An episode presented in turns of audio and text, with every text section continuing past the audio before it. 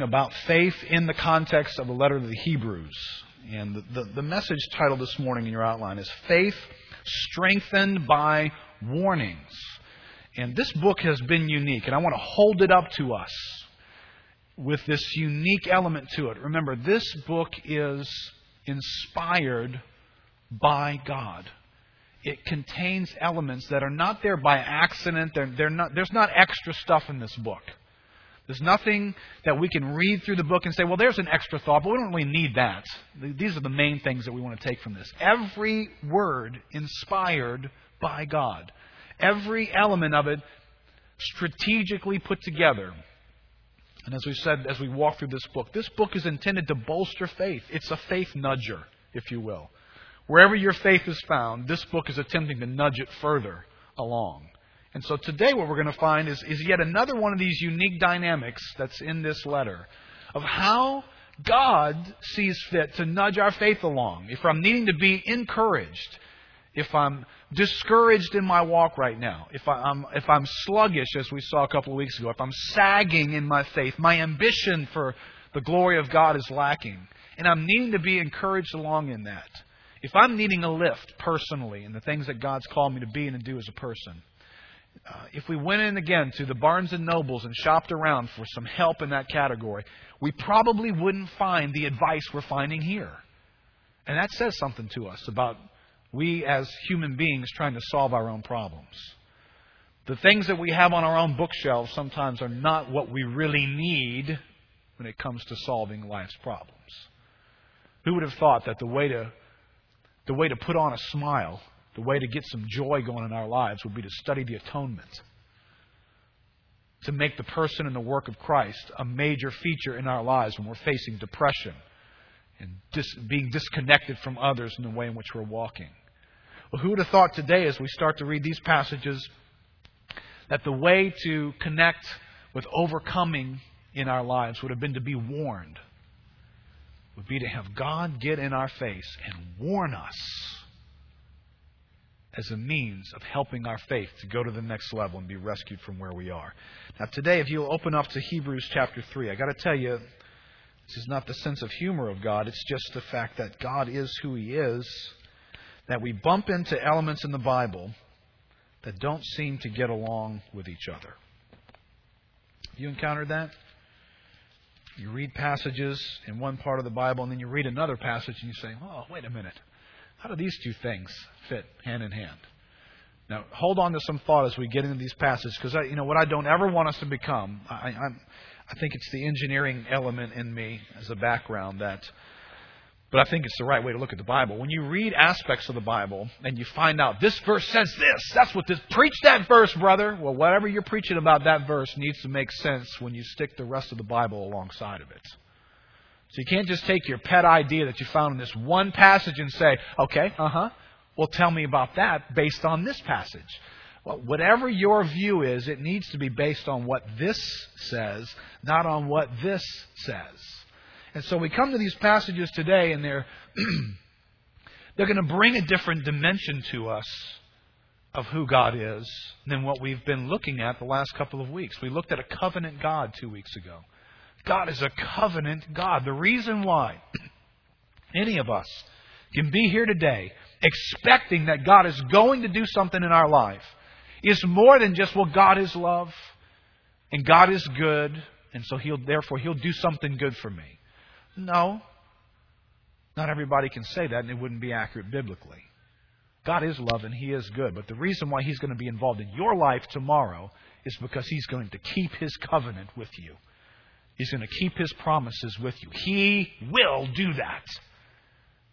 Last week, if you were here for our singles weekend, I spent some time on Sunday in the Sunday service preaching on the sovereignty of God for singles and applying that uniquely to where singles find themselves in this scheme of God, sovereignly moving human history along in a way that is fail proof. God's, God's purposes cannot fail. And now today we're going to find this warning that finds itself in the lap of human responsibility. And so make sure that your theology has left room for all of these things to have to be wrestled with. Let's read this passage together. Hebrews chapter 3. beginning in verse 7.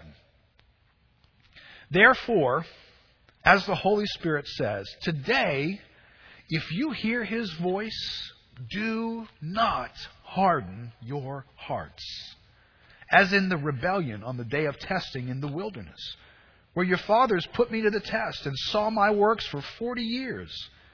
Therefore, I was provoked with that generation and said, They always go astray in their hearts.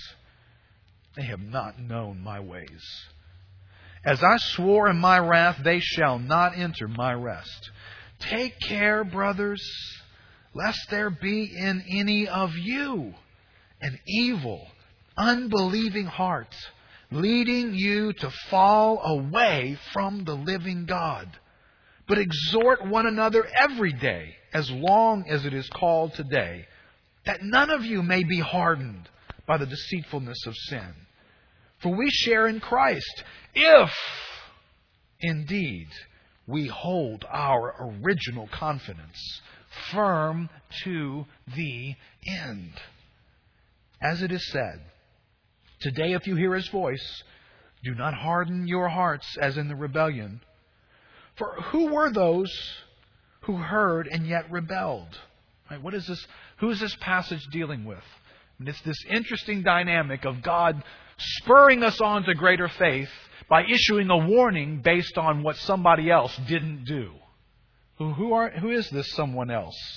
Verse 16. For who are those who heard and yet rebelled? Was it not all those who left Egypt, led by Moses? And with whom was he provoked for forty years? Was it not with those who sinned, whose bodies fell in the wilderness? And to whom did he swear that they would not enter his rest, but to those who were disobedient? So we see that they were unable to enter because of unbelief. Therefore, while the promise of entering his rest still stands, let us fear, lest any of you should seem to have failed to reach it. For good news came to us just as to them, but the message they heard did not benefit them because they were united they were not united by faith with those who listened. Now, interesting thing that's happening here. This book is about considering Christ, setting our focus and attention on Him. That's what this book is about. It's about strengthening faith. But we cannot be left out of that equation. This cannot be something that, sure, I believe some things that are so outside of me and don't involve me. It's just, it's just about that. Well, how does it become real for me? How does this book begin to benefit me? And there's a statement in here that, that it's possible for all the benefit of Christ to not benefit you. It's possible. Because it exists does not mean it exists for you, just because it does exist. And there's a warning here that puts us in the crosshairs. This warning's not a warning for God. It's not a warning for God's sovereignty that somehow, you know, the, the battery pack could run out on your sovereignty, God. Your covenant could fail God. This is not God being warned. This is us being warned. And there are significant warnings in this. And the backdrop here in verse 12, we turn a little corner here. Take care, brothers, lest there be in any of you. The writer highlights something that's happened in the past, and he highlights that it's Israel, and they're coming out of Egypt. Now, you remember this story? Here's a group that's been in bondage and affliction over 400 years, and they're going to come out of that with this incredible bang. They're going to start with an incredible amount of noise. There's a ticker tape parade. They're leaving Egypt. God's doing amazing things in their midst. They're the people of God. There's a rally cry. They've got more wealth in their pockets than they've ever could have imagined as they leave Egypt. Things start great. Listen to how Kent Hughes sums this up. He says, It all began so well, but ended so poorly. Of the 600,000 men, of course, that's just an estimate of just the men. That doesn't include the women and the children that were part of this exodus. Only two over the age of 20 ever got to the promised land. And that was 40 years later. A little debate over how long it would have taken them to actually get from Egypt to the promised land. Some people would say it could take them 40 days to get there, some a few months. But not a great amount of time. 40 years later before they set foot in the promised land. The rest fell, disappointed corpses in the desert. The grand and terrible lesson of Israel's history is that it is possible to begin well and end poorly. And that's the lesson that the writer of Hebrews is trying to bring to those who have begun the race. We began with Christ. We've experienced this relationship. There's excitement in our hearts, but now they've fallen on hard times. There's this delay that's taking place. There's persecution. They're suffering the loss. Life isn't convenient. It's not fun anymore. They're not even in fellowship with each other sometimes. It's just it's a church falling to pieces because of a lack of faith. And the warning here is, you know what happened to them could be happening to you right now. You began well. But don't conclude that because you began well, you automatically will finish well. That's the warning here. If you've been in Christianity for very long, you probably know people, if you've not been in this season in your own life, that began amazingly well. Got saved, ticker tape parade, fireworks and noise, incredible rescue, jumped into the church made an impact, served heroically, told their testimony, which just blew everybody's mind. You could never hear it enough of how God did this and what their life was like before Christ, and this and this and this and this. Only for some, not for all, but for some to enter into this decline, these years of decline, where their life just began to become much more nominal, much more average, much more just getting by, maybe maybe not even involved as much in the kingdom of God being built. Maybe not living on the edge. Maybe not. Remember before you got saved, and you know everybody tells you these testimony. I got saved, and I was there every time the church doors were open. How many times you heard that said? I mean, yeah, the people who joke about, yeah, women's meetings. I'm, you know, I'm coming down. I'm repenting about PMS and stuff, and I don't even have it. You know, I'm, I'm just responding to God over everything in my life. And yet, some of those folks, where are they? Where are they now? Years later. See, this, this book is not about, and, and genuine faith is not about fireworks in the beginning, followed by barely an amber burning at the end of the race. If, if the same God who is the source of faith in our lives has given us faith in the beginning, then it ought to be present in the middle and it ought to be present in the end. And it ought to be bearing the signature of God all along the way. If it begins to look like something different as it moves along and it begins to diminish in its effectiveness and sin begins to flood the ship, that, that you have grounds to question whether what you had in the beginning really was God's given faith. And this book is all over that issue, and it doesn't treat it casually in verse 16 through verse 19, we get a little bit of, of what Kent Hughes calls the pathology of a hard heart. We follow a certain path, the activity of sin. Yeah, that's mine, man. Thank you. You can give me that. Thank you, buddy. the, uh, the pathology of, of getting a hard heart.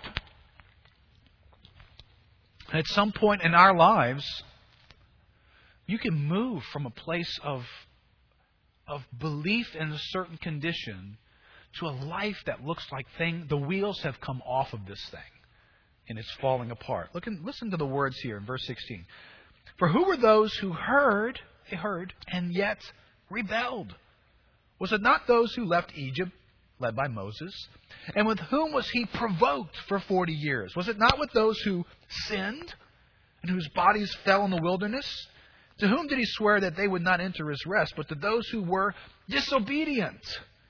So we see that they were unable to enter because of unbelief. Now, what you get here in this little passage is this picture of what does unbelief grow up into later on in life. And, and look what gets listed out here elements of sin, provoking,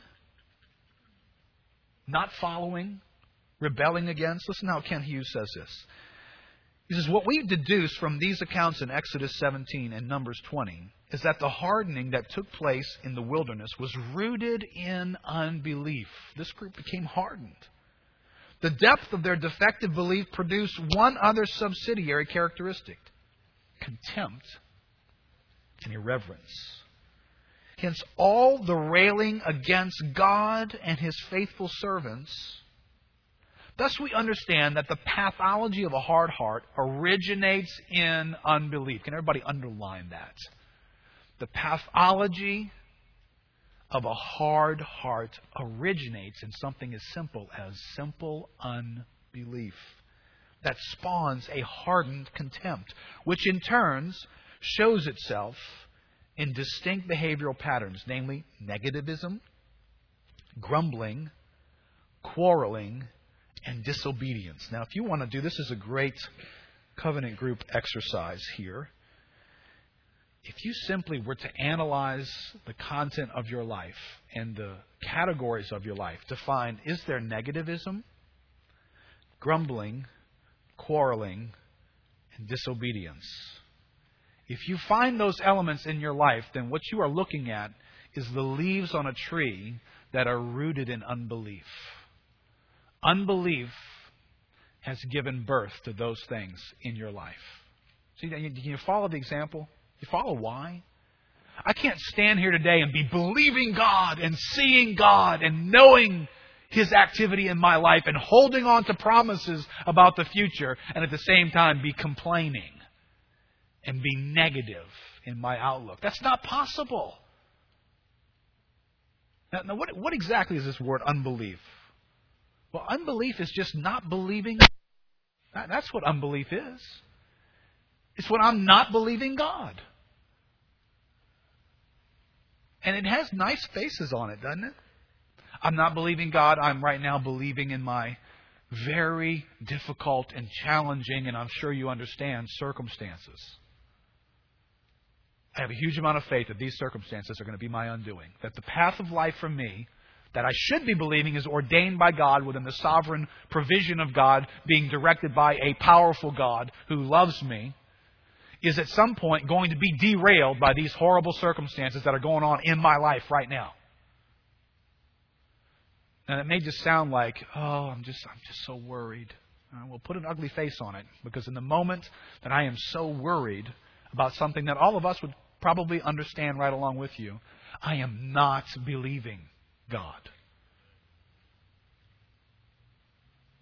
And whatever slips into that category, whether it's economic circumstances, job related issues, whether it's a habit of sin in your own life that doesn't seem to want to go away cooperatively, or whether it's the sin of others and the people you're surrounded by that, sure, well, I can do the right thing, but what if they don't do the right thing? Well, okay, what are you believing in that moment? I'm believing that they're greater than God in my life. I'm believing that the outcome of my life is going to be so controlled by them that I can't be happy about this right now. Does that sound like any of our experience? See, in this moment, I am, I am holding the seed of unbelief in my heart. And, and what this entire section that we're reading about is intended to do is to scare the daylights out of you if you have the seed of unbelief in your life. And you may just think it's a seed right now, but you are, you are holding in your heart an atomic warhead that is capable of hardening you beyond repair. And this verse is actually intended to scare you. Warning. Don't give in to unbelief. It leads down a path to hardness of heart. There's some here this morning that need to feel this warning. You need to feel it. You need to become very uncomfortable with it. It needs to mess with your theology in a way that makes you get some ants in your pants and get you moving. Because there are some of you who need to hear God say this to you if you stay here one minute longer you are beyond repair.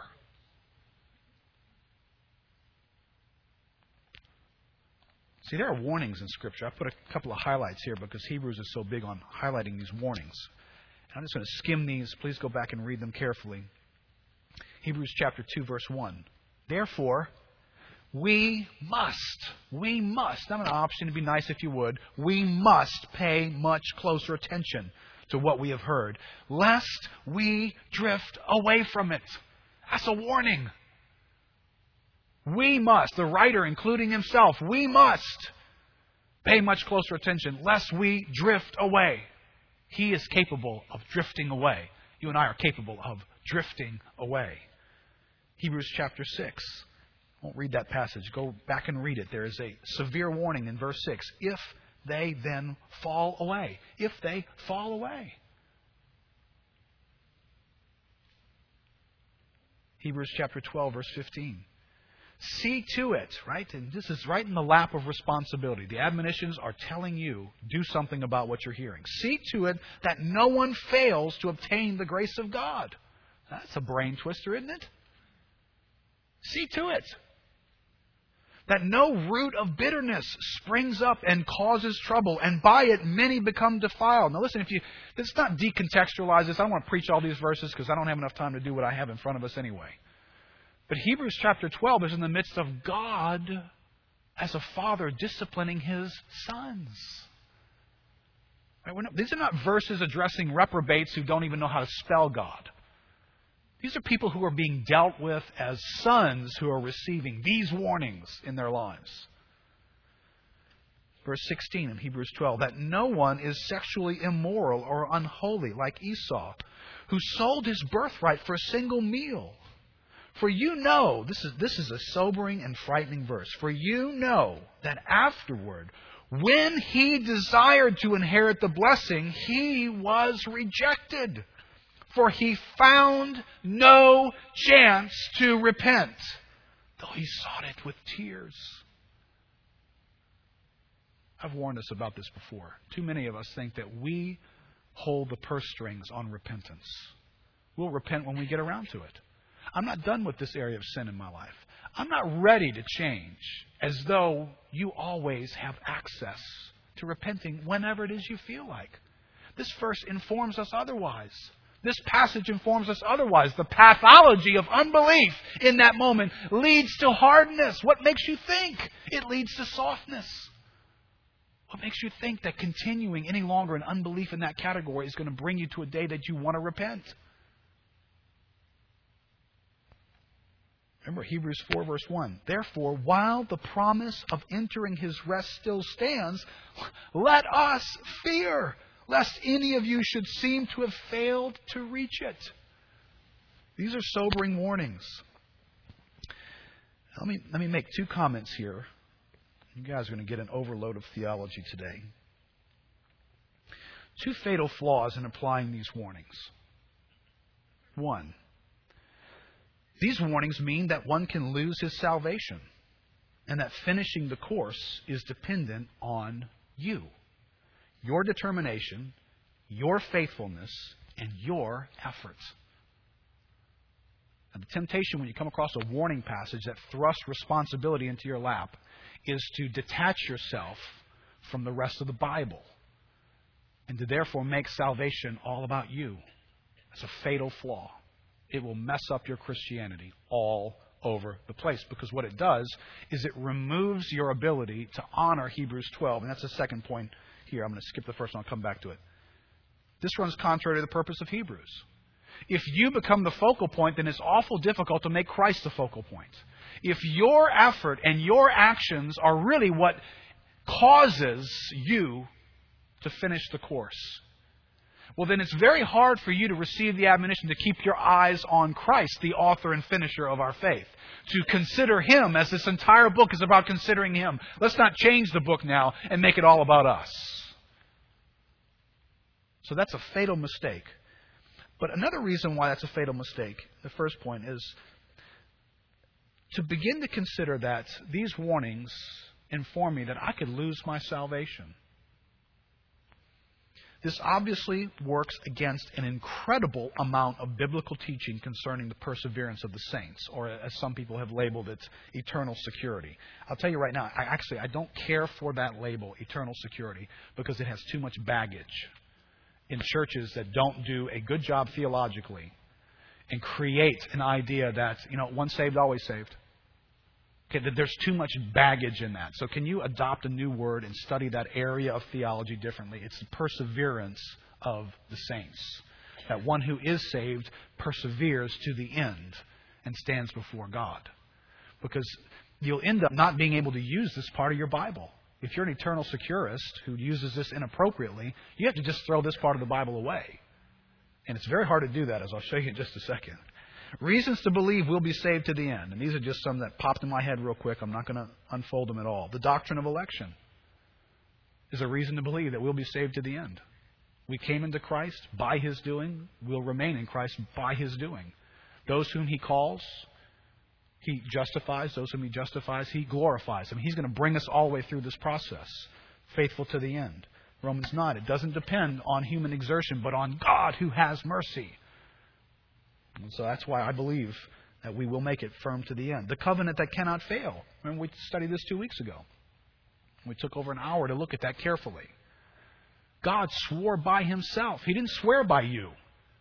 He didn't allow any of us to enter the covenant with him. He didn't allow our weakness and sin to be something that would spoil the covenant. So, from God's vantage point, He will complete what He's begun because He's sworn by Himself.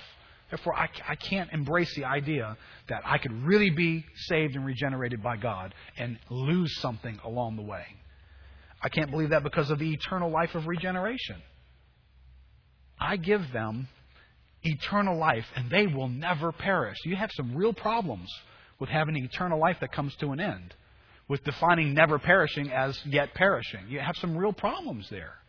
You have some real problems with what First Peter talks about. We are, have been born again, not of perishable seed, but of imperishable seed, which is the living and abiding Word of God. So the thing that's in you that's brought you new life is the Word of God. Tell me how that perishes. The Bible never portrays it as perishing. And in you, it cannot perish. The pledge, the down payment of God that God has given us a pledge. In other words, He's come to our life and He has saved us and He's given us a down payment that He's going to complete the deal. The completing of the deal is the glorification that we will receive later.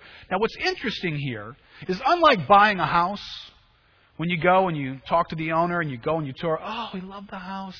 We're looking at a couple others, but we love this house.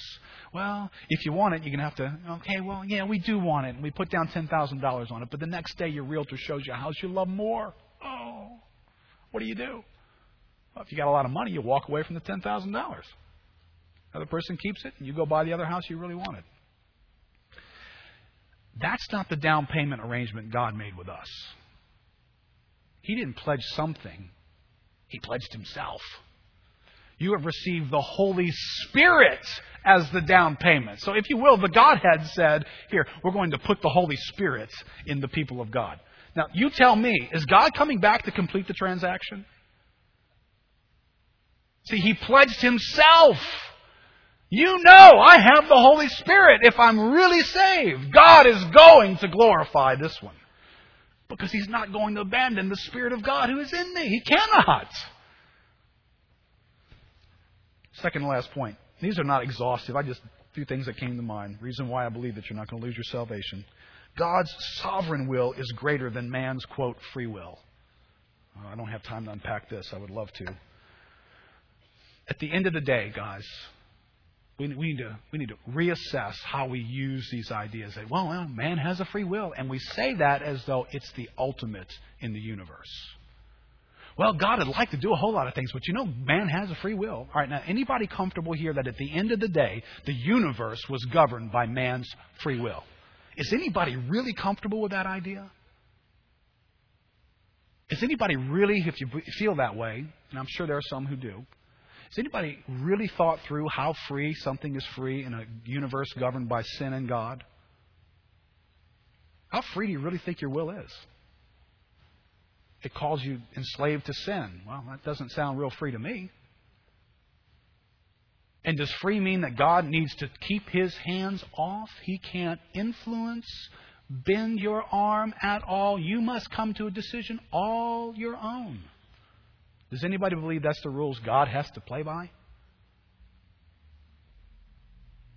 No, I believe in a God who could grab you by the arm and twist your arm until you said uncle. Oh, you said uncle. Sure, you did. And you wanted to say uncle. You were passionate about saying uncle.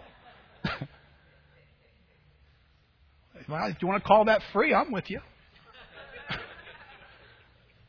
the reason why any of us believe is because God does something to us to bring us to that place of belief. And I, I have more respect, and this is the way we are as a church, in glorifying the sovereign will of God than we do in magnifying the free will of man. Because that's cause just what the Bible does. We look at this passage in Hebrews 7. God saves to the uttermost. He completes what he begins. That's what that verb, that word in the language means. So, for all these reasons, I do not believe one can lose their salvation. Now, here's fatal flaw number two. Because I believe you can't lose your salvation, these warnings don't apply to me. Right? I mean, that's where the mind goes next. These things, you know, I, I can't lose my salvation. I'm, you know, I'm, it's gonna, God started it. It's gonna, it's gonna be completed. So there's no danger here. This is where we need to let the Bible say what it says and not impose our, our human limitations on the Bible. Because this verse is speaking, this section in Hebrews 3, uh, chapter 2, verse 1, is speaking to us. Now, it may include unbelievers in its context as well, but it is speaking to us. Look in Hebrews chapter 3, verse 6. Christ is faithful over God's house as a son, and we are his house. The writer includes himself. If indeed we hold fast our confidence and our boasting in our hope. Some translations say firm to the end. We, that's us. And then in verse 12, take care, brothers, lest there be in any of you an evil, unbelieving heart we're not speaking about reprobate people. We're not speaking necessarily. They could be included. But this certainly does not allow the believer to say, This verse is not for me.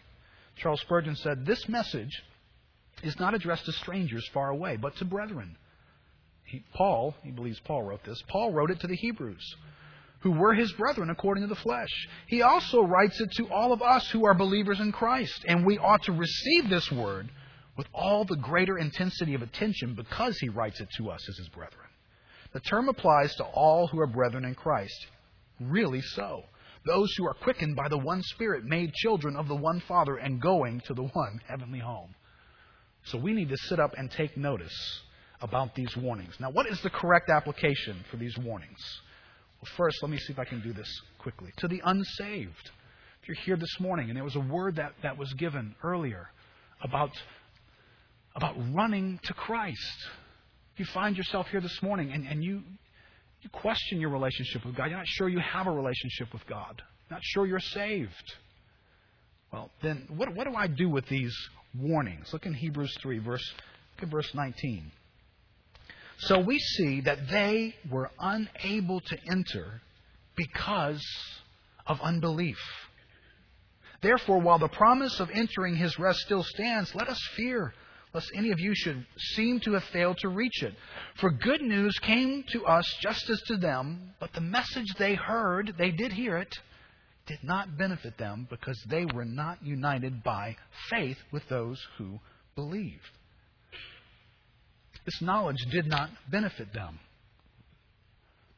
Today, we live in a world where there's a, a cultural Christianity among us in the neighborhoods where we live, in the community that we're a part of, where the, the great, huge, critical mistake is being made of assuming that having knowledge is the same as having faith. It's not the same. You can know all about Jesus Christ. You can know his story. You can, you can tell the Nativity story. You can tell the Easter story and several points in between. You can be familiar with those things, but if it, it is not united with biblical faith, biblical believing, it doesn't profit you at all. You do realize there will be people in hell who knew a lot. And maybe we're okay with a lot of information about God, about Jesus Christ. It's not the same as having biblical faith. Biblical faith, biblical believing involves concepts like trust and following It, it involves an active posture of a life consumed and touched by God. It does not merely involve intellectual assent while my life lives and exists in a different category, untouched by what is held up here. This is not like you happen to be traveling somewhere and pick up the uh, Boston Globe and read about the local hockey team score. Oh, you're aware of that, but please tell me how it's affecting you once you get on the plane and return home. You're not losing any sleep over that. You don't come home and your wife say, "Honey, I just I can't sleep. You know, the Bruins lost. I mean, I, I'm just so upset." It doesn't affect you, does it? Weigh the effect of what you believe. That's where you'll find whether your faith has reality to it. How does it affect you? In the Bible, we're affected by trusting and following. Following is a good word for Christianity. Luke 9, Jesus says, He said to all, If anyone would come after me, let him deny himself. Christianity involves dethroning of me. At some point, I turn in my badge, and I'm not in charge of anything anymore. And take up his cross daily and follow me. This is a perseverance word, isn't it? Different than I began with fireworks and I'm once saved, always saved. Follow me says, where are you right now? And if your faith was genuine in the beginning, then today you are following him. For whoever would save his life will lose it. This is about salvation. But whoever loses his life for my sake will save it. For what does it profit a man if he gains the whole world and loses or forfeits himself? Now, I could ask the question today Are you a Christian? And that word has so much baggage attached to it and definitions by different people that mean different things that you might not be able to really get an answer to that question. But if I were to ask you the question, Are you following Jesus Christ? That might be a better question. that might be a better definer of, of where we are. Are you, are you following Him, and in doing so, are you abandoning all other means to God. You realize that's what Jesus proclaimed. He was the way, the truth, and the life. Well, I, I, think I think he's one way of many ways. I think there's a lot of different religions. I saw a guy, prominent Christian speaker, trying to explain why he doesn't condemn the Muslims and um, people of different faiths. You know, that's what they that's what they believe. It's not my place to condemn. No, it's not your place to be the judge, but it is your place to own something with clarity that Jesus has already said. To follow him is to abandon to abandon the idea that there are other paths. You have a God who came and said, "I'm the only way." Well, I don't believe that. Then you're not following him. Does that make sense? You are not in his path. You are not in agreement with him to believe that there's all these other ways. See, this is why much of Christianity doesn't do evangelism. Because there's no sense of urgency. They're not owned by the concept that if you're not on the path to life, you're going to face this God in judgment forever. And the only path that leads to life runs right through Jesus Christ. So where he goes, I go. Following him is, is being conformed to his image. You know, is that occurring in your life as you assess your life? Is there character transformation that's taking place in your life? Christianity doesn't, doesn't find a good definition and expression by the, the overweight, loud, proud captain of the armchair, six pack, remote control driving, hasn't changed in years, but, but doesn't curse on church property individual.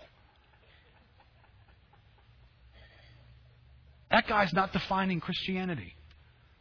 Oh, but he knows something. He knows something about how to manipulate behavior. Listen, Christianity wrecks your world.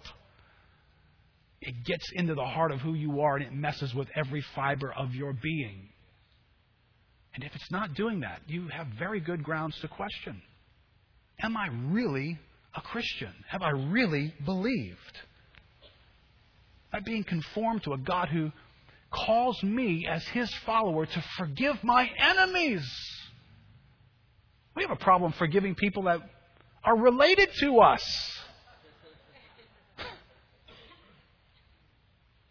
When we're soaked in bitterness and racism and bigotry, running around like it's okay just to have feelings against somebody because their skin color, their cultural ideas are different than ours, and we get our back all up. We got slang terms for them. We can join right in with everybody. Show me the conformity to the image of Christ in that. That's not, that's not faith. That's not real belief. Listen, there's an image of Jesus that, that has so escaped, and it is escaping modern Christianity. Being conformed to, to a Jesus Christ who was not a mamby-pamby, wimpy individual, who was nice to everyone, okay with everything. Jesus Christ was not for a moment soft on sin. He could encounter the woman being caught in adultery, who's about to be stoned to death. And what does he do? He lets her off. Well, see, he lets her off. And then he turns and says what to her? Go and don't do this again. Oh, well, Jesus, you know, take it easy. I mean, I thought you were just kind of really gracious, tolerating. Hey, every moment, remember this. Every moment you encounter Jesus being patient with somebody's sin and being kind with their sin, it is not Him tolerating their sin. Remember, He is a few steps away of loading that sin on His back and going to the cross on it. He's not tolerating it. He is about to punish it fully in Himself.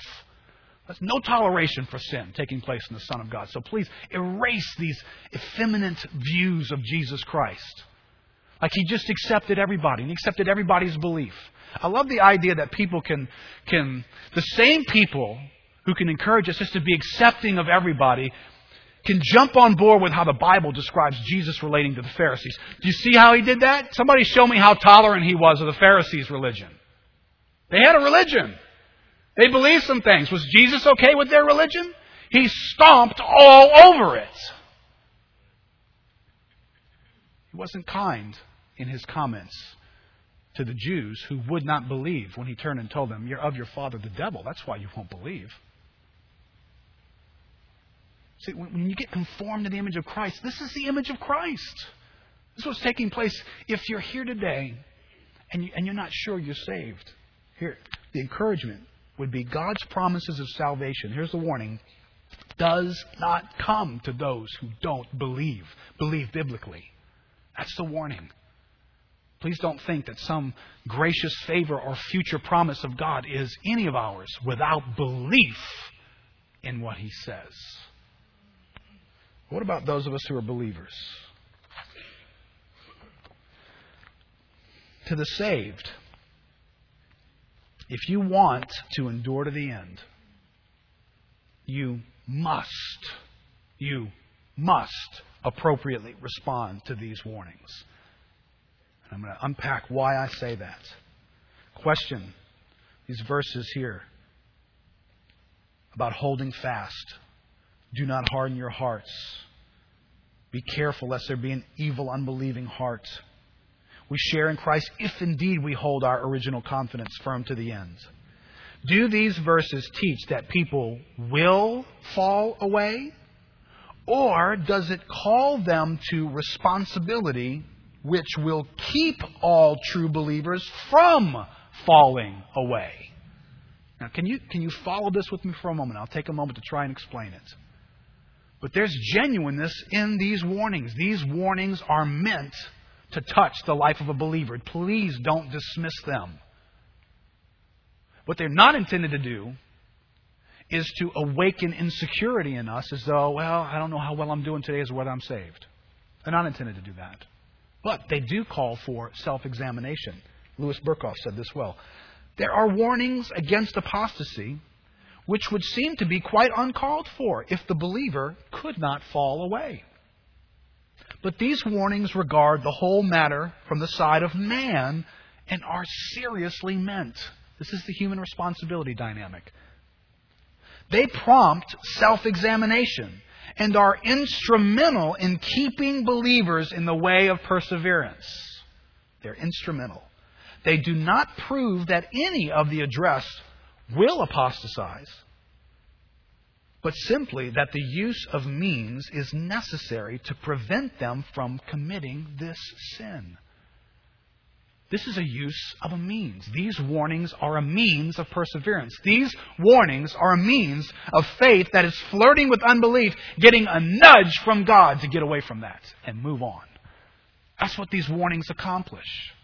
They are a means. God uses means. One of the things that messes more people up in trying to embrace the sovereignty of God is ignoring the fact that God uses means to accomplish His sovereign will. If you, if you extract and separate those two things, you get very confused about this theology. Remember Jesus encountering Peter? It says, Peter, Satan has demanded this permission to sift you as wheat. But I have prayed for you that your faith would not fail. All right? You read that verse. What are the implications of what he just said? Could Peter's faith fail? Peter? The elect of God? We know he's a believer. Given faith by God, could his faith fail? If it could not, why does Jesus bother to pray for it? Why doesn't he just respond with saying, Peter, Satan's going to take his best shot at you. But you're the elect, pal. Don't worry about it. You'll be just fine. The Son of God is prompted to pray because the prayer of the Son of God is a means of his faith not failing. Do you understand? Could his faith fail is a different question than will his faith fail. Could his faith fail? I have to say yes. Will it fail? I have to say no. It will not. Why? Because God has chosen a means of protecting it. These warnings, like Jesus praying for us and for Peter, are a means of God protecting the faith in us. And if you dismiss them, you dismiss the means by which your faith perseveres. In the same way that you, no, nobody here, if I had an altar call and say, everybody who wants to come up and sign and ask Jesus to stop praying for them, y'all come on up. I mean, come on. I mean, God made a covenant and He swore by Himself. Listen, right? I mean, hey, none of us can fall out of the hand of God. He's sovereign. Y'all come on up if you want Jesus to stop praying for you. And nobody sign on for that deal, right? Listen, we, we can't sign on either for dismissing us from these warnings. These warnings are intended to be real. Now, this, this creates theological argument within ourselves. What, what if I, in verse 12, you know, take care, brothers, lest there be in any of you an evil, unbelieving heart leading you to fall away from the living God? Well, that doesn't fit my theology. I don't think I can fall away from the living God. So I just dismiss that. You make a huge mistake. Take heed, brethren. Well, what if I won't take heed? What if I won't guard my heart? I just won't do that. I refuse. I quit. I won't cooperate. Well, that says something. A little statement below that question. Genuine saving faith would want to guard my heart. If it's genuine saving faith in me, it wants to cooperate with God. Though it may have moments of weakness. This is where the blurriness comes in. Are we talking about a moment where I don't want to? Or are we talking about I don't want to? We're talking about a Christian who's on the field of battle, sword in hand, shield in hand, clanging swords, fighting back, beating on the enemy, taking shots, getting exhausted, blood and sweat dripping out of who he is. And, and all of a sudden the enemy rallies his forces and three come against him all at once in a season of his life and clang, clang, clang, and he's beat to the ground and gets his arm hacked off, drops his, his shield, holds up a sword, gets hit in the head, falls to the ground, appearing to be dead, appearing to be off the battlefield, no longer engaged. But he lays on the ground, one eye open, and he looks at the battle that's raging all around him. And in that moment, he wonders, do I even want to get up? Do I want to fight any more? I'm just going to lay here as though I'm dead in that moment, if you take a snapshot of that guy, he looks like he won't cooperate. But what about his life? Is that what he looks like over his life? If we keep watching this guy, do we find him moments later having a, a reviving of strength in his heart, beaten, torn up, one eye open, looking to see his comrades being beaten brutally by his enemy. Something rises up in his heart, and he staggers back up to his feet, and he stands again, and he engages the battle again. Now, listen, if you take a snapshot of that guy, that guy, quote, lost his salvation, didn't he?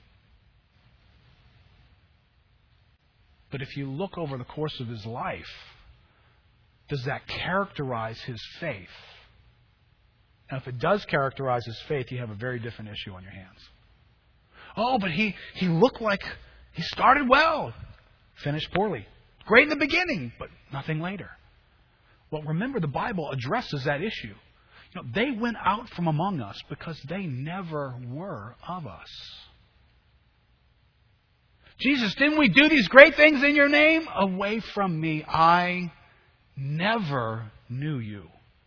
Not, ah, I knew you for a while when you were doing those great things, and then I stopped knowing you. The Bible doesn't say that. I never knew you. They are not all Israel who have descended from Israel. Oh, they're all hanging out with Israel. They're all dressed like Israel, and they're all behaving like Israel. But they're not all Israel who have descended from Israel. There's a remnant chosen by grace. Now, put this thought in your outline. If you've not received the saving faith of God, then you won't guard your heart. You won't. You won't cooperate with God. Guard your heart from unbelief, you won't do it. If you've not received the saving faith of God. If you have received the saving faith of God, then you must guard your heart. Now, please notice, I did not put there, you will guard your heart, because that's not what the warnings say. Because the warnings are written to men, they're not written to God. This is not a warning about God's sovereignty. This is not about whether God will complete what He's begun. This is a warning concerning the means through which God will finish His sovereign will. And so you and I need to hear it come to us. That's why these, the language here in Hebrews 2 is we must pay much closer attention to what we have heard, lest we drift away from it. We must. If you have the saving faith of God in you, that faith wants to cooperate with God. You must cooperate with God. That's the admonition you must hear. Real warnings, these are real warnings that call for a real response. Let me read a couple things to you. We're going to close. These warnings, Matt, you can go ahead and come back up. These warnings, read this little paragraph with me. These warnings are presented to me as real warnings.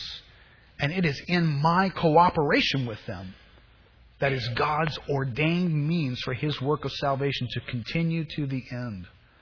I am to treat these warnings as real so that they produce in me the human response that will see the continuation of inheriting the promises of God. When you face the temptation to give in to further unbelief, to sin's pleasures, and to once again say no to responding to God, you should be concerned that you are approaching the point of no return. That's what these warnings tell you. You should feel that way. It should register in you. There should be a sense of chill that goes up your spine that you may be about to act one more time for the last time in that category. And not be frivolously thinking, well, God is God and I can cooperate with unbelief one more time, and I'm going to be fine. These warnings don't allow you to say that. God has made them sound so vicious that they motivate you to stay away from that issue. Hebrews chapter 6 is a very theologically challenging little chapter.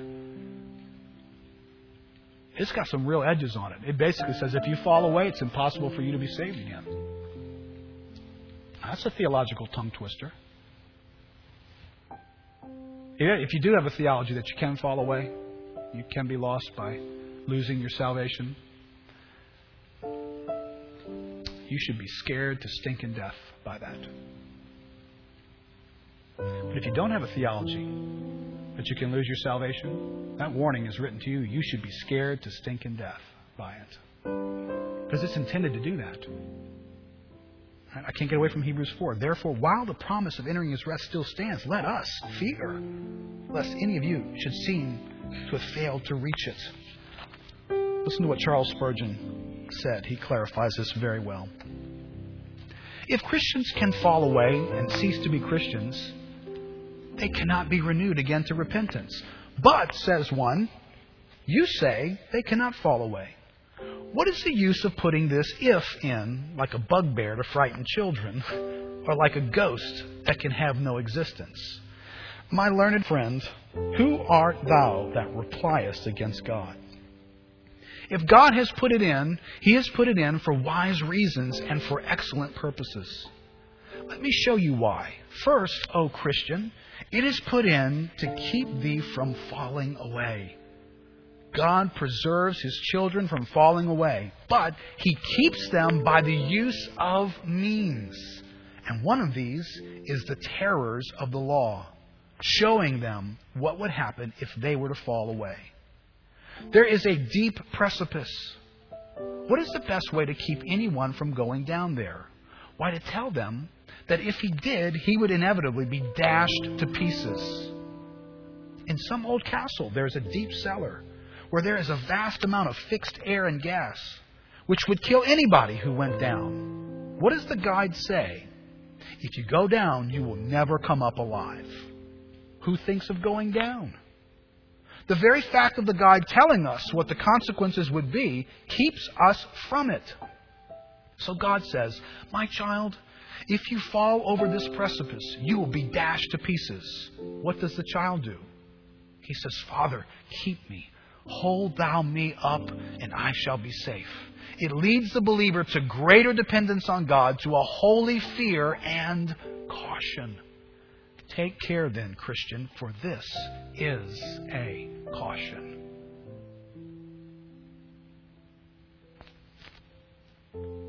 Let's stand up together.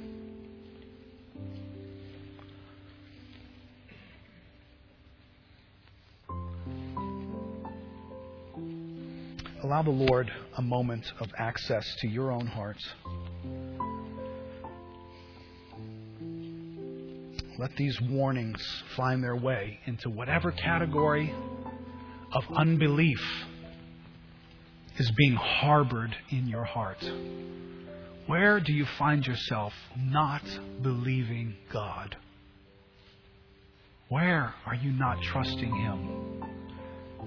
Listen carefully, dear saint of God. Listen carefully.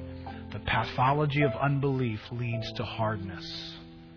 Do not think for a moment you may remain on that path for another second and be safe from a hardness to which there is no remedy. That's what these verses say. I believe what the person who needs to hear these warnings the most is a person who thinks he can delay one more second in unbelief, one more second, one more moment, one more time to say no to God. Just one more. One more delaying in my embracing of sin and its pleasures. Just just one more. Just I don't intend this to be going on forever. Just a just another time. Just to the end of the month. You desperately need to hear a warning that is in these passages. The Christian who's become nominal in his life and knows it you began great, but your years following have been filled with nominal Christianity, a nominal walk, a nominal passion, a blending and a mixture of unbelief and belief. Needs to hear these warnings. You are flirting with a path that could lead you to a hardness from which there is no return.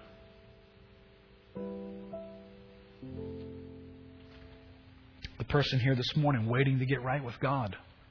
You're not sure you're a believer, but you're waiting. You like what you hear about Christ, and something in your heart tells you it's right. And you think at one point, yeah, I think at one point I'd like to do that. To delay is a foolish decision on your part. If in this moment you sense the warmth of God, the Bible's encouragement to you is to run towards that warmth with all that's in you, for that warmth could tomorrow turn to coldness, which would no longer attract you, and you would no longer want it. And your delay would be the most foolish thing that's ever cost you in your life.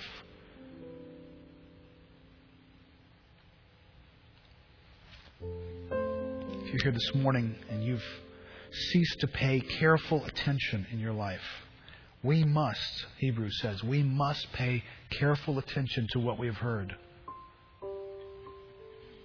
lest we drift away from it. If you are here and your Christianity has become vague and, and it lacks eager listening to God, and you're comfortable with that, please hear these warnings. We must pay much closer attention lest we drift away. You are in danger of drifting away. If your Bible lies dormant on a shelf, if your busy life has consumed your time and attention to where you don't pay careful attention, you are in danger of drifting and becoming more hardened, less obedient, less responsive, and perhaps no longer desiring at all. I'd like to do this because I'd like for you to have a little bit of a landmark here this morning. If you find yourself this morning, you have been flirting with, harboring, keeping a spare bedroom for unbelief in your life. I want to ask you to come forward here because you're going to you're going to kick unbelief out this morning. You're going to tell unbelief to pack its bags, and you're going to go to war against unbelief as perhaps the most damaging enemy that could ever darken your doors. Because unbelief is the seed of hardness. And hardness will remove everything that you hold dear about your Savior and about your life and what He's given you. So if you're here this morning and unbelief is operating in a healthy manner in a category of your life, I want you to come forward. I want you to confess it to God. I want you to own the ugliness of it. I want you to tell God, God, I have not been believing you. I have not been believing you. I've been believing this instead. I've been believing in this person's tenacity in my life. I've been believing in my circumstances. I've been believing in the power of sin that's in me that I could never change. I've been believing in my own goodness. I'm believing in, my own self sufficiency that I don't need you, therefore I don't pay attention to you. Say it like it really is so it sounds as ugly as it really is. And it gives you a heart to flee from these things. As Matt leads us in this song, pronounce your own holy war against unbelief. Find it in the categories where it exists. A word that was given earlier, and this may be a word for some parents here. Young lady who've been praying this week got this impression for parents here this morning, there's coming a day when all the prodigals will come home. With as big as your heart is for your children, the Father's heart is greater. If you stop believing that God would save your children, just stop believing that. Caught in unbelief for your marriage. Can't get any better. It's just, it's just the way it's going to be. Listen, unbelief can be in very tolerant categories. Let's not tolerate it. It will spread throughout your life, and it will turn your soft life into rock hardness against the work of God. Anybody else need to come this morning?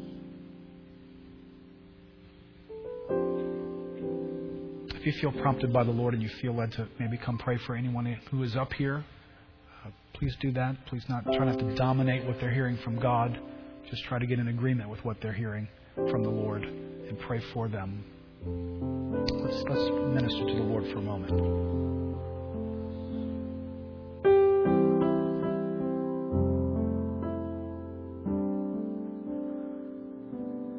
Oh, great God highest heaven, occupy my lowly heart. Own it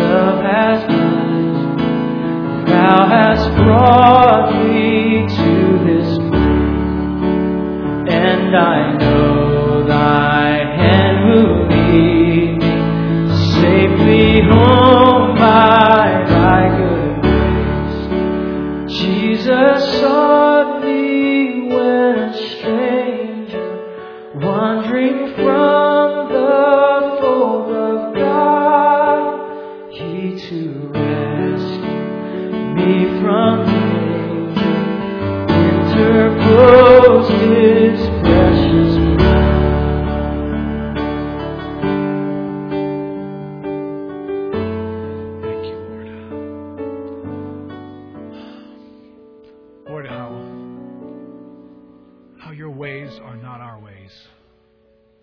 Lord, as we read these verses, contemplated these verses, listened to them preached, Lord, they don't always have the flavoring and sound of good news. Lord, what we just sang, these words, Lord, is what you have just done for us. Lord, you have rescued us this morning from danger by your loving, gracious warnings that we needed to be sobered by. Lord, what is on the other side of this coin of our own fear and concern and dread that should drive us near to you is a land of faith where we walk in trusting you rather than doubting you. Or this morning, what you have chosen to do in our midst is to nudge our faith away from unbelief and toward you. Oh God, we are so thankful for your care for us to do that. Lord, would you teach us now, particularly those who have responded here this morning, teach us to deal with these issues at the heart of these issues. Or may we not find ourselves this week simply trimming the bushes of negativism and complaining and grumbling. Lord, you, you've not just called us to be people who don't complain or people who don't grumble. You've called us to be a people who believe something. That's why we don't complain. That's why we don't grumble. So, Lord, awaken in our hearts this week fresh faith to consider Him, to set our focus on Jesus Christ, the author and finisher of our faith. Lord, thank you for a holy nudge, a moment of rescue. In Jesus' name, amen.